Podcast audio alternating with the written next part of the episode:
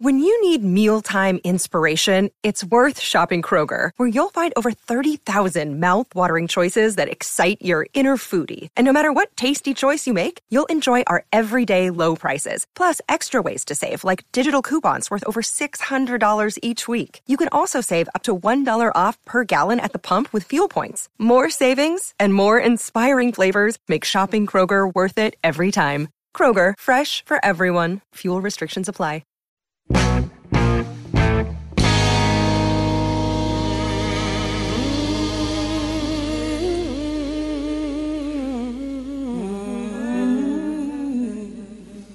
I can't believe how this all caved in on me. I thought we had this thing sorted out just last week. You know my job just laid me off yesterday. To be blindsided with all this news today. Welcome back to Ball. Don't Lie right here on 1049 The Horn. It is a 512 Friday edition of Ball Don't Lie, and this sounds like a funky jam. I like this one. Who's this? This is Tomar and the FCs. Like that. Uh, they're playing tonight at Hole in the Wall, doing a special show over there. Tomar, a fan of the show. Awesome dude. I got meet him. I got me his brother. You probably, I got to send you his brother's discography. Uh, Sally Williams uh, works as a producer on a bunch of H Town hip hop tracks. Really? Yes. I'll, Oh. I'll send you over some of his discography. And you'll be Please like, do, brother. I, I got to meet him the other night, uh, a month or so ago. Tomar's over. Hey, man, this is the guy who plays me on the horn. That is crazy. oh man, that's shout out there. He listens to the to the show. That's Yeah, uh, that's Tomar's the extra man. love. Tomar is the man. Man, that's cool. tell he's got a voice. Oh man, it, it sounds great. I mean, it really does. I like this. This jam right here. What's the name of this one? Uh, fine time. Fine time. Okay, uh, I like that. All right. And uh, yeah, if you missed anything, by the way, any listeners, uh, they're all posted on hornfm.com in the blog post. Uh, we post all of the uh, the sh- all the songs we played today with where they're going to be at. apparently Chan knows Tomar. I mean, he's a, he's a popular actor. He's very excited. He's like, very excited when he threw it out there. also, texted throughout uh, that I should have given props to Chris Plonsky when I was congratulating those who are so many responsible uh, for the success of the uh, the athletic department, specifically the ladies over there, because talking about the volleyball team being uh, playing in the championship match. Uh, yes, Chris Plonsky. Uh, hell, help transform uh, the athletic department over there. And I know Chris Plonsky; she is fantastic and has been great for Texas uh, sports. So, do not mean uh, not to give her her her props for sure. Okay, um, let's get to speaking of Texas football. Let's go behind the burn orange of Texas sports. Let's talk some Texas football and go behind the burn orange curtain and talk about this 2023 recruiting class because they got a doozy of a commitment yesterday from the best linebacker or highest rated linebacker, I should say, in the country, Anthony Hill from Denton Ryan. Um, he's 6'2", 225. And I mean, they got him listed as an inside linebacker, but truth is, he can play any position at the, in a linebacking core that you want. Even he can translate to an edge rusher if you want to, you know, play him on the edge. What I like about his game is it it's violent. So when he when he uh, you know when he's when he comes into you know contact with another player, whether he is taking on a block or whether he's delivering a blow, man, it is violent. I love that about him. Um, he, he he he he obviously can cover well in space. He's a you know a great athlete, sideline to sideline. He's got that kind of speed, uh, speed to power transitions really well for him too uh, in the running game. But he's a downhill linebacker in my opinion um, that can you know go gap to gap for you and really make some plays, reading plays. Gets caught up in traffic sometimes, but that's just because he's a young linebacker. Uh, but he's got every possible raw tool, raw material that you could want in a linebacker. You know, most linebackers these days, you know, even some at the NFL level now, a lot of them uh, were projects early on in their career these days. Take the Big 12, for example. I brought this up earlier. Big 12, for example, this year's uh, first team linebackers for Texas, Jaylan Ford. You know, it took him a year or two to learn, you know, the to acclimate to the physicality at this level. You had DeMarvion Overshown, safety, you spent down to uh, you know linebacker, and took him a couple of years to learn how to take on blocks and use leverage, uh, play with the proper technique and a proper base, uh, pad level, all those things. And you know, those guys were first team All Big 12 linebackers this year. You go look at last year's Malcolm Rodriguez, a great example out of Oklahoma State, was the best linebacker in the conference. Uh, was a guy that came in as a, a, safety who was a quarterback in high school and a wrestler, and then they moved him to a linebacker, a project, a developmental project. And I think the reason you see many of those developmental projects at the college level, at the linebacker position specifically, is because the proliferation of the spread offense, you know, they don't you know, they don't make those linebackers anymore at the high. Well, I should say they they aren't necessarily um, a priority at the high school level because they're defending spread offenses. That's their top priority. So you don't get a, a linebacker who is a five tool linebacker that knows how to play the run game, um, that can take on blocks, that operates well in space. You don't get all the things. You got to teach someone and cultivate that skill set. Uh, you don't have to do that with him. Anthony Hill, he's got all that. You're good. He's he's ready to go. Yeah, you got to teach him fundamentals. You got to make sure that he plays within the scheme. Um, but in terms of a developmental project, nah. 6'2", 225, got the speed to play, physicality, and a strength, uh, play strength level to play uh, already as a true freshman for Texas. And I expect that he will. You're losing DeMarvion Overshown, losing uh, Tuck, you're losing Jett Bush, uh, you're bringing back Jaylan Ford, I believe. Hadn't heard anything otherwise, I'm not going to wouldn't hope that's the case. Who's one of the best linebackers in the country. Uh, so Anthony Hill, plug and play. And by the way, he is one of the four linebackers in this 2023 class, so they prioritize that position specifically too. Uh, you have Derion Gullette, S'Maje Burrell, and Leon, Leona Lafau. Hope I got that name correctly because I know he's a damn good player. Uh, but man, this kid is phenomenal. He runs a 4x100 and they qualified for state. Think about a 6'2, 225 linebacker running a 4x100. That's freaky, man. It's crazy. Uh, so he's one of those guys. And what I love about, you know, PK and Jeff Choate, uh, bringing in these really top high level linebackers. Remember, the, the highest rated defensive player uh, that if if he ends up signing, which he will, he'll be the highest rated defensive player Texas has brought in that recruiting class since Malik Jefferson.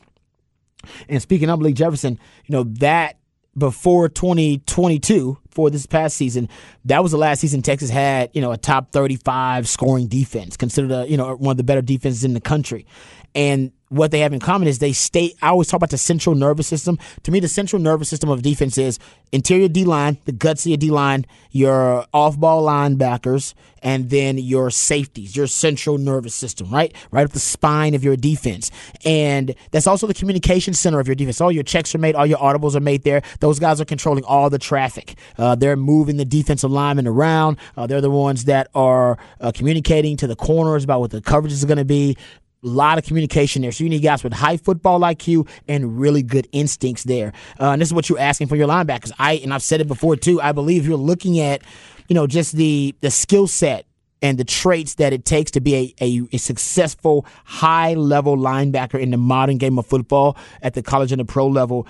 I believe that skill set is probably more wide ranging and more diverse than the skill set of any other position um, that plays at a really high level, that has a ton of high upside. You just they're so burdened with so much. They have to do so much. They have to be able to play on the line of scrimmage and take on offensive linemen to block. They got to know how to blitz. They got to know I just rush the passer, even if it's not a blitz. Got to know how to drop back in coverage, in zone. Also got to learn how to play man. All right, they're going to be covering running backs, covering tight ends, covering wide receivers. I was a DB. I was never covering running backs. You know, I never had to worry about. I blitzed every now and then to worry about taking on offensive linemen unless they pulled out on the perimeter on a sweep or on a flare screen or something like that. Um, linebackers do that on every play every play. And so you got to have guys that are just well adapted, great instincts, and guys who have really high football IQ. And when Texas had a really good defense, top 35 scoring defense, they've had great linebacker play to stabilize the central nervous system. Go look at last season or this past season. You had Jaylan Ford, DeMarvion Overshown, first team all conference linebackers for Texas. 2017, Gary Johnson, Malik Jefferson, arguably two of the fastest guys on your defense, faster than any of your DBs and safeties. That's how elite that group was. Uh, and then you ended up with all conference uh, linebacker with Malik Jefferson that year too. Uh, 2014, it was Jordan Hicks and Steve Edmond. Um, and in 2011, Manny Diaz defense, you had Manny Acho and you had Keenan Robinson.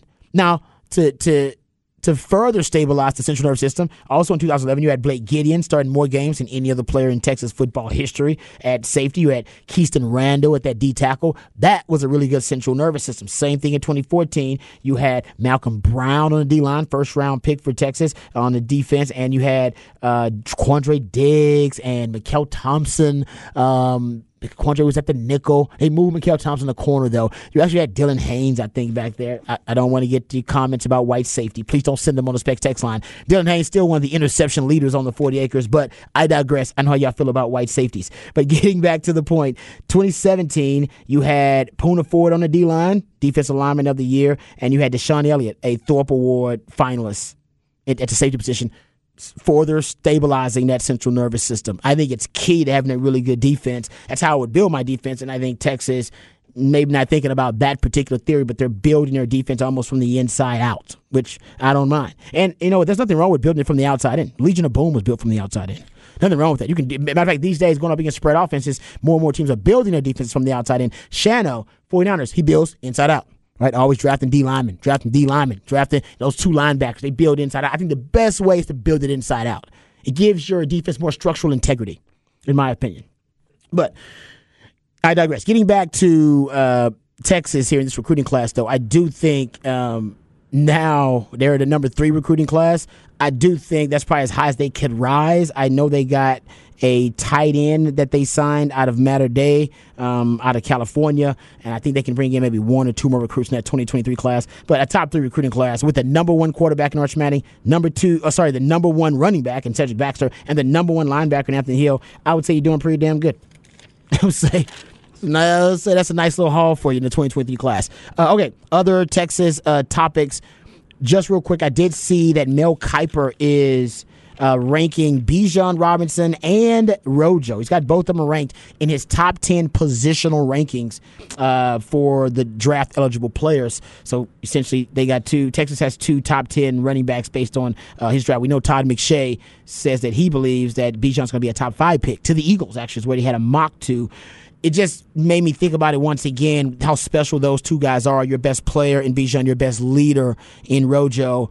And to me, the biggest headline, I guess I should say, or maybe the biggest question mark in the bowl game. What's your identity offensively? What's it going to be? Because your identity was pretty simple this season, even though at times, you know, Sark or Steven um, would, would fail to, you know, recognize the identity should have been Bijan and Rojo the entire time. It was late in the season.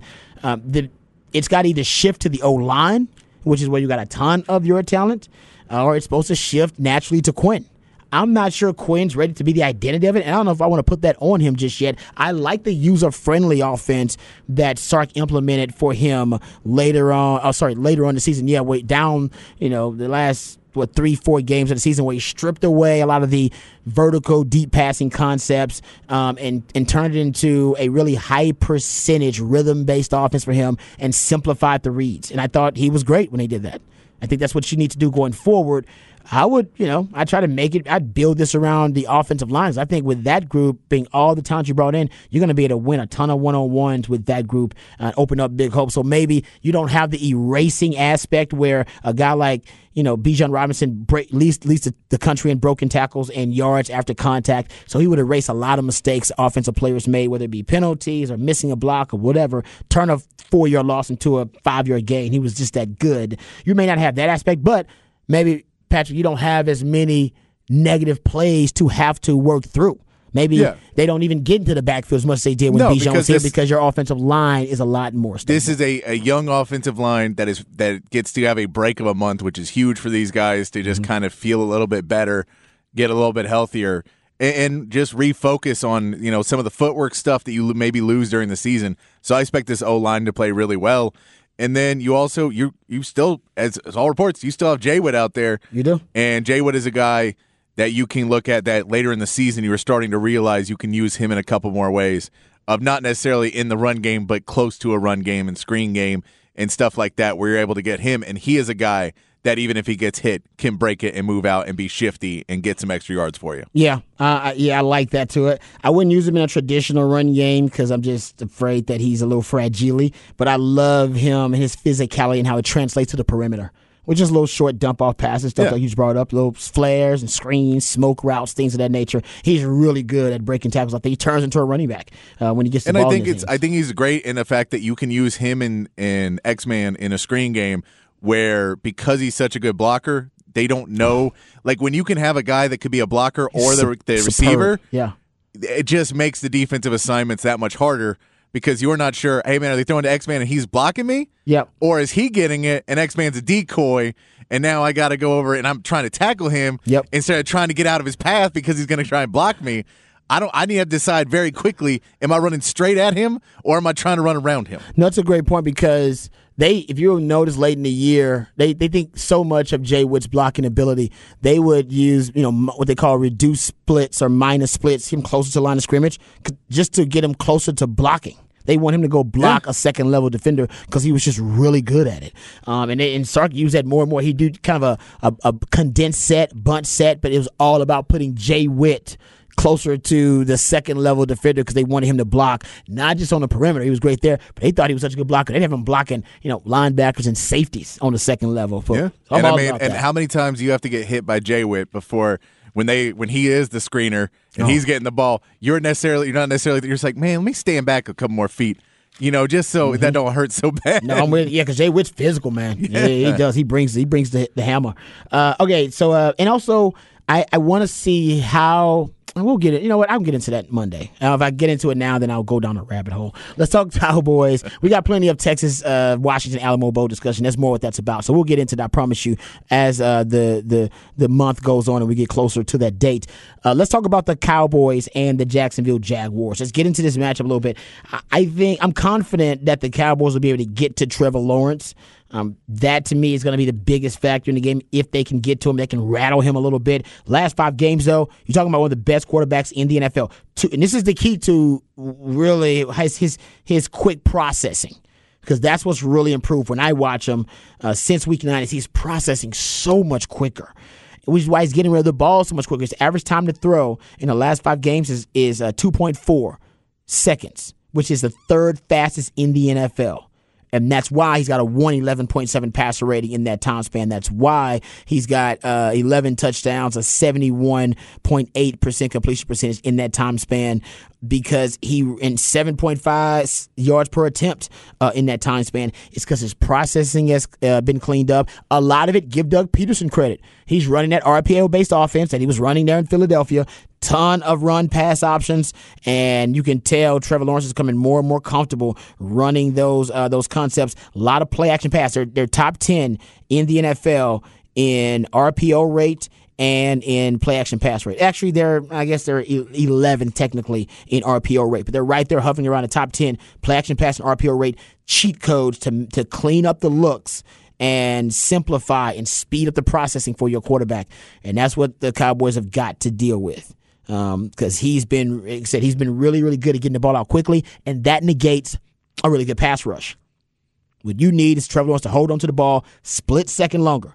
And the way you do that is by making sure that corner opposite Trevon Diggs is going to hold up in coverage because I guarantee you they are coming after whoever that is. Nahshon Wright, Kelvin Joseph. Yep, we won't call him Kelvin until he starts playing better, and then we'll call him Boss Man Fats. But until now, playing like a Kelvin, we're going to call you Kelvin. Uh, Mackenzie Alexander uh, or the new kid they brought in, Trayvon Mullen. But they know they got a problem at that other corner.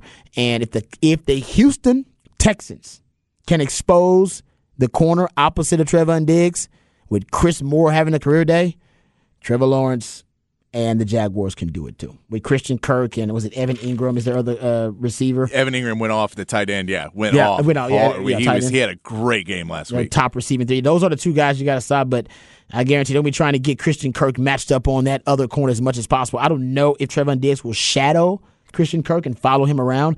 That's an option, and the Cowboys may want, and maybe maybe that's what they do. You get you give away your coverage a lot of times when you have a player shadow. It's hard to play man coverage with one specific matchup and then play zone around it. Teams have done it, Yeah. but it's tough to do um, because you kind of violate the rules of the defense. And you're asking for special rules. That's what matchups are about, though. And maybe the Cowboys will go with some of that and decide, no, we don't ever want Christian Kirk matched up on the corner opposite Trevon Diggs, or put Trevon Diggs by himself, zero help on whoever the receiver is opposite of Christian Kirk and always double Kirk. That, that's what I'm saying is I well I think Kirk. you need I think you need Trevon to, Diggs don't need help I think you just need to put Trevon Diggs even if it's Christian Kirk just put him on an island be like look throw it to him. I trust Yeah. Trevon Diggs against We're gonna any leave him one-on-one. because Zay Yeah. Jones can go out there and, and blow past you. Yeah, kid. And so if we're going, hey man, we got Christian Kirk over here and we're doubling over and and Kelvin Joseph's one on one with Zay Jones. That's fair. That's an easy touchdown a lot of times if Yeah. you know he gets a double move on him or something. That's true. I wonder what the Cowboys. They obviously bringing in reinforcements and contingency plans, um, but I do wonder um, if they'll have either Trevon Diggs shadow Kirk or um, like have him go one on one. Kind of we're suggesting just go zero coverage, and you can allocate resources and double and help out the other corner with a safety over the top Yeah. by bracketing that guy. You got to do something because they coming after that guy. Well, and you know they're going to come after to try and pull your safeties up and mess with your linebackers with Evan Engram as well at tight end, just to try and find a way to go. All right, we're going to pull and make give you make you put more help Yep. on the tight end and over the middle, and that'll open everything else up. Because once we pull your safeties off of both of our wide receivers, because they have to be able to help over the middle and help in the run game, Yeah, be trouble. all of a sudden now you're getting two guys more in single coverage. Yep. and that's where it can get scary. It's going to be a big game for DaRon Bland because a lot of time he's going to end up with that matchup on Evan Engram uh, covering that tight end. And he's been great as a, a rookie Yeah. nickel for the Cowboys. One quick thing, and this has also been out there. Uh, Josh Ball and Jason Peters are were rotating in practice at right tackle. So the Cowboys, with Terrence Steele going down, one of their plans, one of the contingency plans, uh, was you know what, we're just gonna have Josh Ball and Jason Peters. Remember, Jason Peters goes in the game. It, it was two plays in the fourth quarter, back to back plays where Josh Ball had gotten beat and got beat bad. Got beat so bad that um, actually it was um, Ogba, um, Ogbanaya. Okoronkwo for the Texans. Beat him twice, once forced a fumble, and then the second time ended up disrupting the throwing motion for Dak to the point where Dak threw a pick. Cowboys thought it was such an urgent issue. They benched Josh Ball there and Josh Ball in that moment and put Jason Peters in there, who hadn't played right tackle, hadn't had a snap at right tackle since 2005. And it worked out wonderfully. The first play, Jason Peters goes in there at right tackle, 23 yard completion to Dalton Schultz. Second play, nine yard scramble, and I believe off of that right side. Third play, 13 yard completion to Schultz. Fourth play, six yard completion to Zeke. Fifth play, three yard completion to Lamb. Sixth play, six yard completion. Seventh play was a Noah Brown 18 yard completion. Eighth play, Schultz 18 yard completion, um, and then there came the the run when the Cowboys got on the goal line to Zeke for two yards, and they threw another incompletion, not another one, the first incompletion of the drive actually, and then Zeke ran it in uh, for a touchdown. That was your game winning drive, and the biggest coaching move or adjustments deciding we're gonna roll the dice and put potentially a future Hall of Famer at a position he hadn't played in over 15 years. And we're just going to hope that he can just get the job done for right now. And he did. And it was exactly what the doctor ordered. And Dak was kept clean just long enough to put together a, his first game winning drive of the season. And now the Cowboys are looking at Jason Peters and a combination of Josh Ball, maybe situationally rotating there. But now we're seeing that Tyron Smith that's right. Tyron Smith also getting reps at practice at right tackle. Makes Uh, me happy to hear that. Isn't that great? because that was the one you were wondering, man, you had that left side of the line playing so well that even moving Tyler Smith to left guard, you go, yeah, that shores it up. But now you got this big hole on the right side, Mm-hmm. and you're messing. You've got an overload on the left, but you can't really ask a Pro Bowl left tackle to go to right tackle for a rookie. But the fact that he's willing to do it apparently is, is great news because. Hey man, if you can shore up and go, man, look, let's just get through this season. That's what we're trying the to do. off season, we can figure it out. Yep. But let's get through this season because we got a chance to go for it all, and we can't have everyone just loading up on one side of the on one side of the line. it's the dance make it too it's too easy to defend. It's going to be silly Yeah. if we got Tyler Smith and Tyron Smith on the left side of the line blocking nobody because they're all coming on overloaded on the other. um, no, but you're right. I mean, you got two potential Hall of Fame players in Tyron Smith and and Jason Peters saying, "We'll do whatever it takes. Move me where you need. Hey, need we want me. that ring. We want that ring. Move me where you need me." And yes, Tyron Smith is getting, and I agree with you. They want to keep him, Connor McGovern, and Tyler Smith over there on that left They're side. doing well, but they're, comfortable. young, and they're young. You don't necessarily want to overload them this far into the season and go. By the way, relearn the playbook. Yep. No, you're right. And by the way, remember Tyron Smith started every game at right tackle in like 2011. Yeah. and was named to the All Rookie team. Remember Zack Martin famously filled in at right tackle in 2020 when they were decimated by injuries. So we've seen the Cowboys think outside the box before, but when they asked uh, Mike McCarthy if he had ever had a rotation at tackle, which is going to happen with this Josh Ball and Jason Peters, because I don't think they're going to necessarily leave Tyron Smith there the entire time either, because they want to use all these linemen because they don't want number one to have another injury, so they want to limit exposure there, but they also want to work these guys in to, to manufacture some depth. And, and and Mike McCarthy said he never has. He said this is new. I just can't say enough about the whole room. Um, it could affect everybody. So, yeah, there you go. The, Tyron Smith may solve the Cowboys' issues at right tackle um, because you could get a Hall of Fame caliber player playing there too. Uh, all right, well, we come back. We'll get into Texans and Chiefs on the other side. Have that conversation. Other uh, week uh, week fifteen NFL previews. All that and more right here on Ball Don't Lie on one hundred four nine. Another day is here, and you're ready for it. What to wear? Check. Breakfast, lunch, and dinner? Check. Planning for what's next and how to save for it? That's where Bank of America can help. For your financial to-dos, Bank of America has experts ready to help get you closer to your goals. Get started at one of our local financial centers or 24-7 in our mobile banking app. Find a location near you at bankofamerica.com slash talk to us. What would you like the power to do? Mobile banking requires downloading the app and is only available for select devices. Message and data rates may apply. Bank of America and a member FDIC.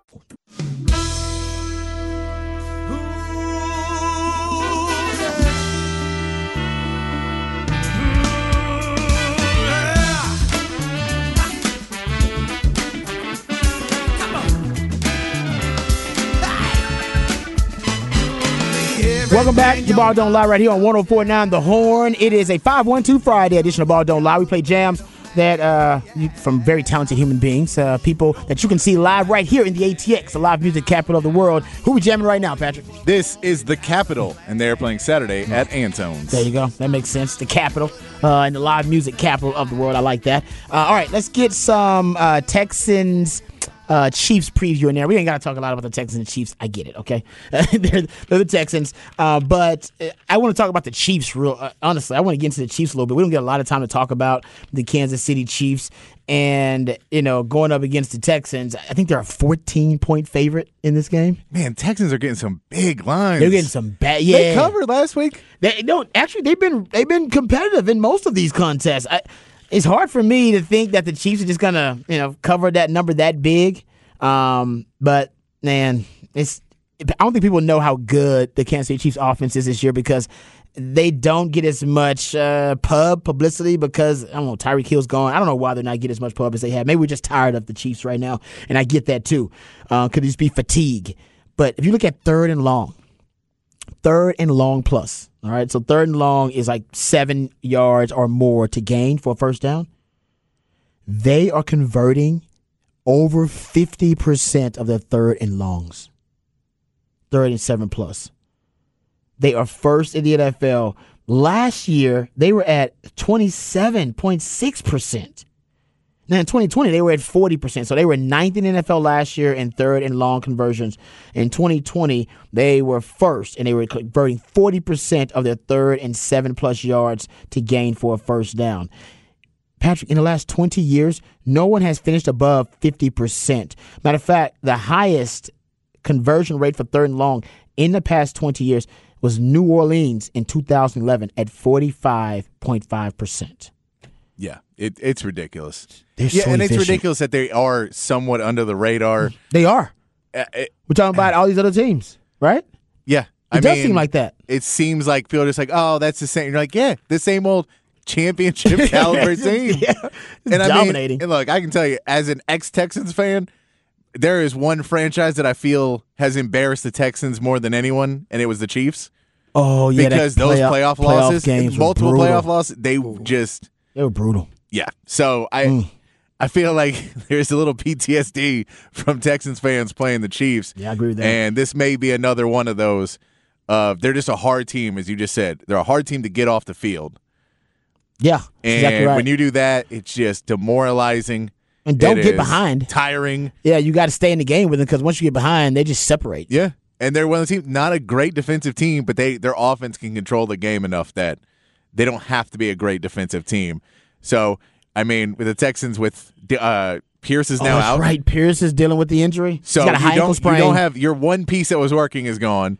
Uh, I believe Nico, Nico- Harris and Nico Nico Collins, Collins, and Brandin Cooks are both still out. They both did not practice. Though they were limited Thursday. so Yeah, man. man, this team is beat up and wasn't that great to start They with. beat up and downtrodden a little bit right now. So it seemed like they're demoralized. They because they were fighting harder early in the season. You remember that? You watched Yeah. them. They were fighting hard. They're not fighting as hard anymore. no, and yeah, I think yeah. You, how many times Well, they can you fought the lose Cowboys. a close game? They fought the Cowboys, like I said, but they games before that down. I'm talking about in totality. They haven't been as consistent uh, in terms of um, their.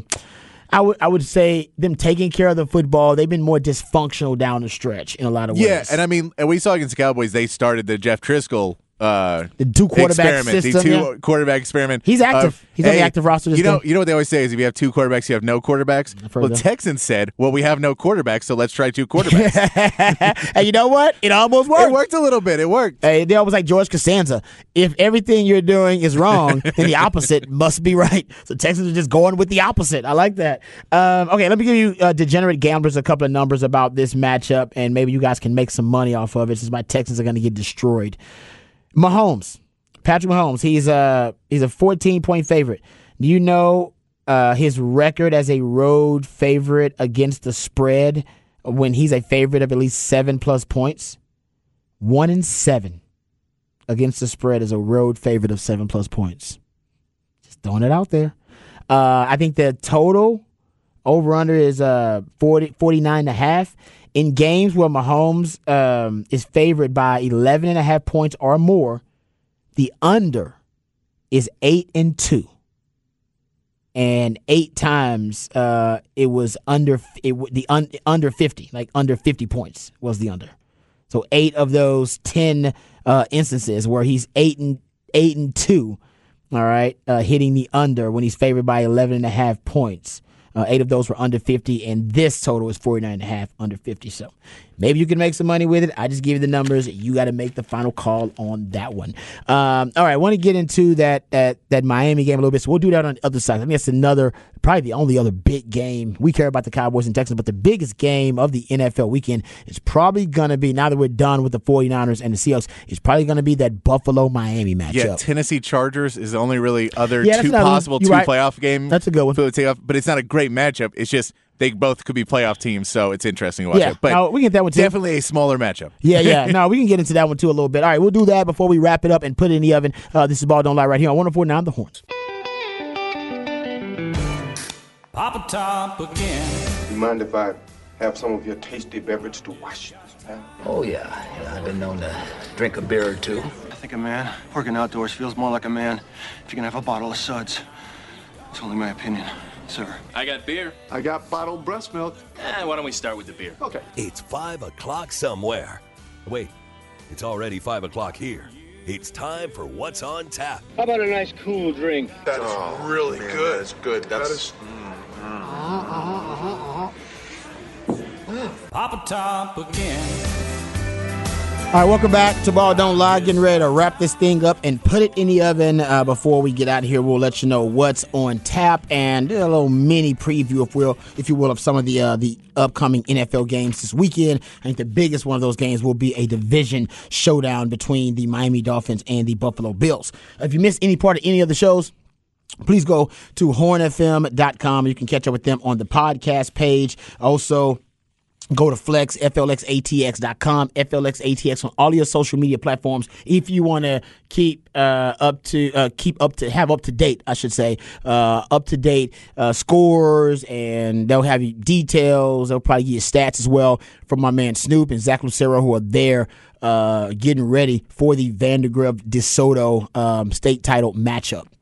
So, and actually, you can follow my man Snoop too. Um, I believe Snoop's Twitter handle. I'll get it for you. Believe S N U P E. Is that it? I believe so. And but yeah, he's been posting a lot at Flex ATX as well. Oh yeah. on- So go to Flex ATX uh, on all your social media. I know he's been posting from there. Yeah, Uh, the I do want to throw a game out there for you on uh, uh, the best game Sunday at noon. Go ahead. Lions Jets. Zach Wilson gets the start. It was a good game before that. no, but this is this is the Lions trying to fight for a playoff spot right now. You're right. So this is a big game for the Lions. If they can keep it rolling, the Jets are trying to stay in the playoffs. The Lions are trying to get into the playoffs. And now you have Zach Wilson, who was playing so bad he got benched, getting another opportunity because Mike White didn't get cleared. Yeah, It's the best right. game of the noon slate. Did you hear that Mike White said he went to ten different doctors trying to get a doctor to clear him? Uh, but yeah, no, he's a no go. That hit was nasty though to the sternum. Ooh. Did that, what's the actual injury? Did I ever tell you what the actual injury was? I don't know. I he was didn't. just like, man, you got hit too hard. Sorry, you out. hey man, that I'm still hurting from that hit, and I wasn't even in there. It was. You remember when Bijan had that? Uh, that it wasn't even an injury. He had The- that oh, play that- where he was bent over the backwards. scorpion pose? Yes, where like his neck was broken. I can say Yeah, that where now. the back of his heels were like touching his, he- It his was. head. No, Yeah. I have a picture of that, and I don't even look at it, but it looked bad. It looked bad. And he just hopped up and jogged to the sideline, and they didn't play him in the next game. It was like, no, no, you just you don't need to play. And you ain't got Listen- an injury, but listen you don't here, need to play. Gumby. Yeah, Tone exactly. it down. uh, but no, I'm with you, dude. The, the, the Detroit Lions. I'm on, on. I'm probably only one of the people that watch the Detroit Lions here, but the Detroit Lions uh, playing some really good offensive football. Jared Goff is playing the best football of his career offensively, uh, and they got Amon St. Brown had his father on the show actually uh, yesterday, and he's playing at a Pro Bowl type level and too. he's about to go up against one of the best young DBs in the game, Sauce Gardner. Sauce Gardner. Dude, he's gonna I make- mean, there's a there's a good a bunch of good you're right. Storylines of good young players fighting for a playoff spot. Of if you look at the other slate of noon games, there's not a lot out there. So if you're watching a game at noon, that's the game to watch at noon. I'm with you. Uh, it's a good, and I think it might be the last chance for Zach Wilson. I think it Oh, may, yeah. you know what I mean, like the last shot where they actually, you know, may may think about you as a franchise Hey, quarterback. like you don't have to be great, but you need to be. You can't be bad. You hey, we need to be able to date your passer rating. Exactly. exactly. There you go. Your passer rating should be legally dateable. There you go. Uh, I would thank my man Patrick. Doing a great job today, as always, brother. We appreciate your efforts. I want to thank all you guys out there for listening. We all appreciate you being a part of the show. You're the most important part of the show. The revolution will not be televised. We talk about it right here on Ball Don't Lie. Uh, we love you guys. We mean that. Take care of yourselves, but more importantly, take care of each other. Have a great weekend. Peace.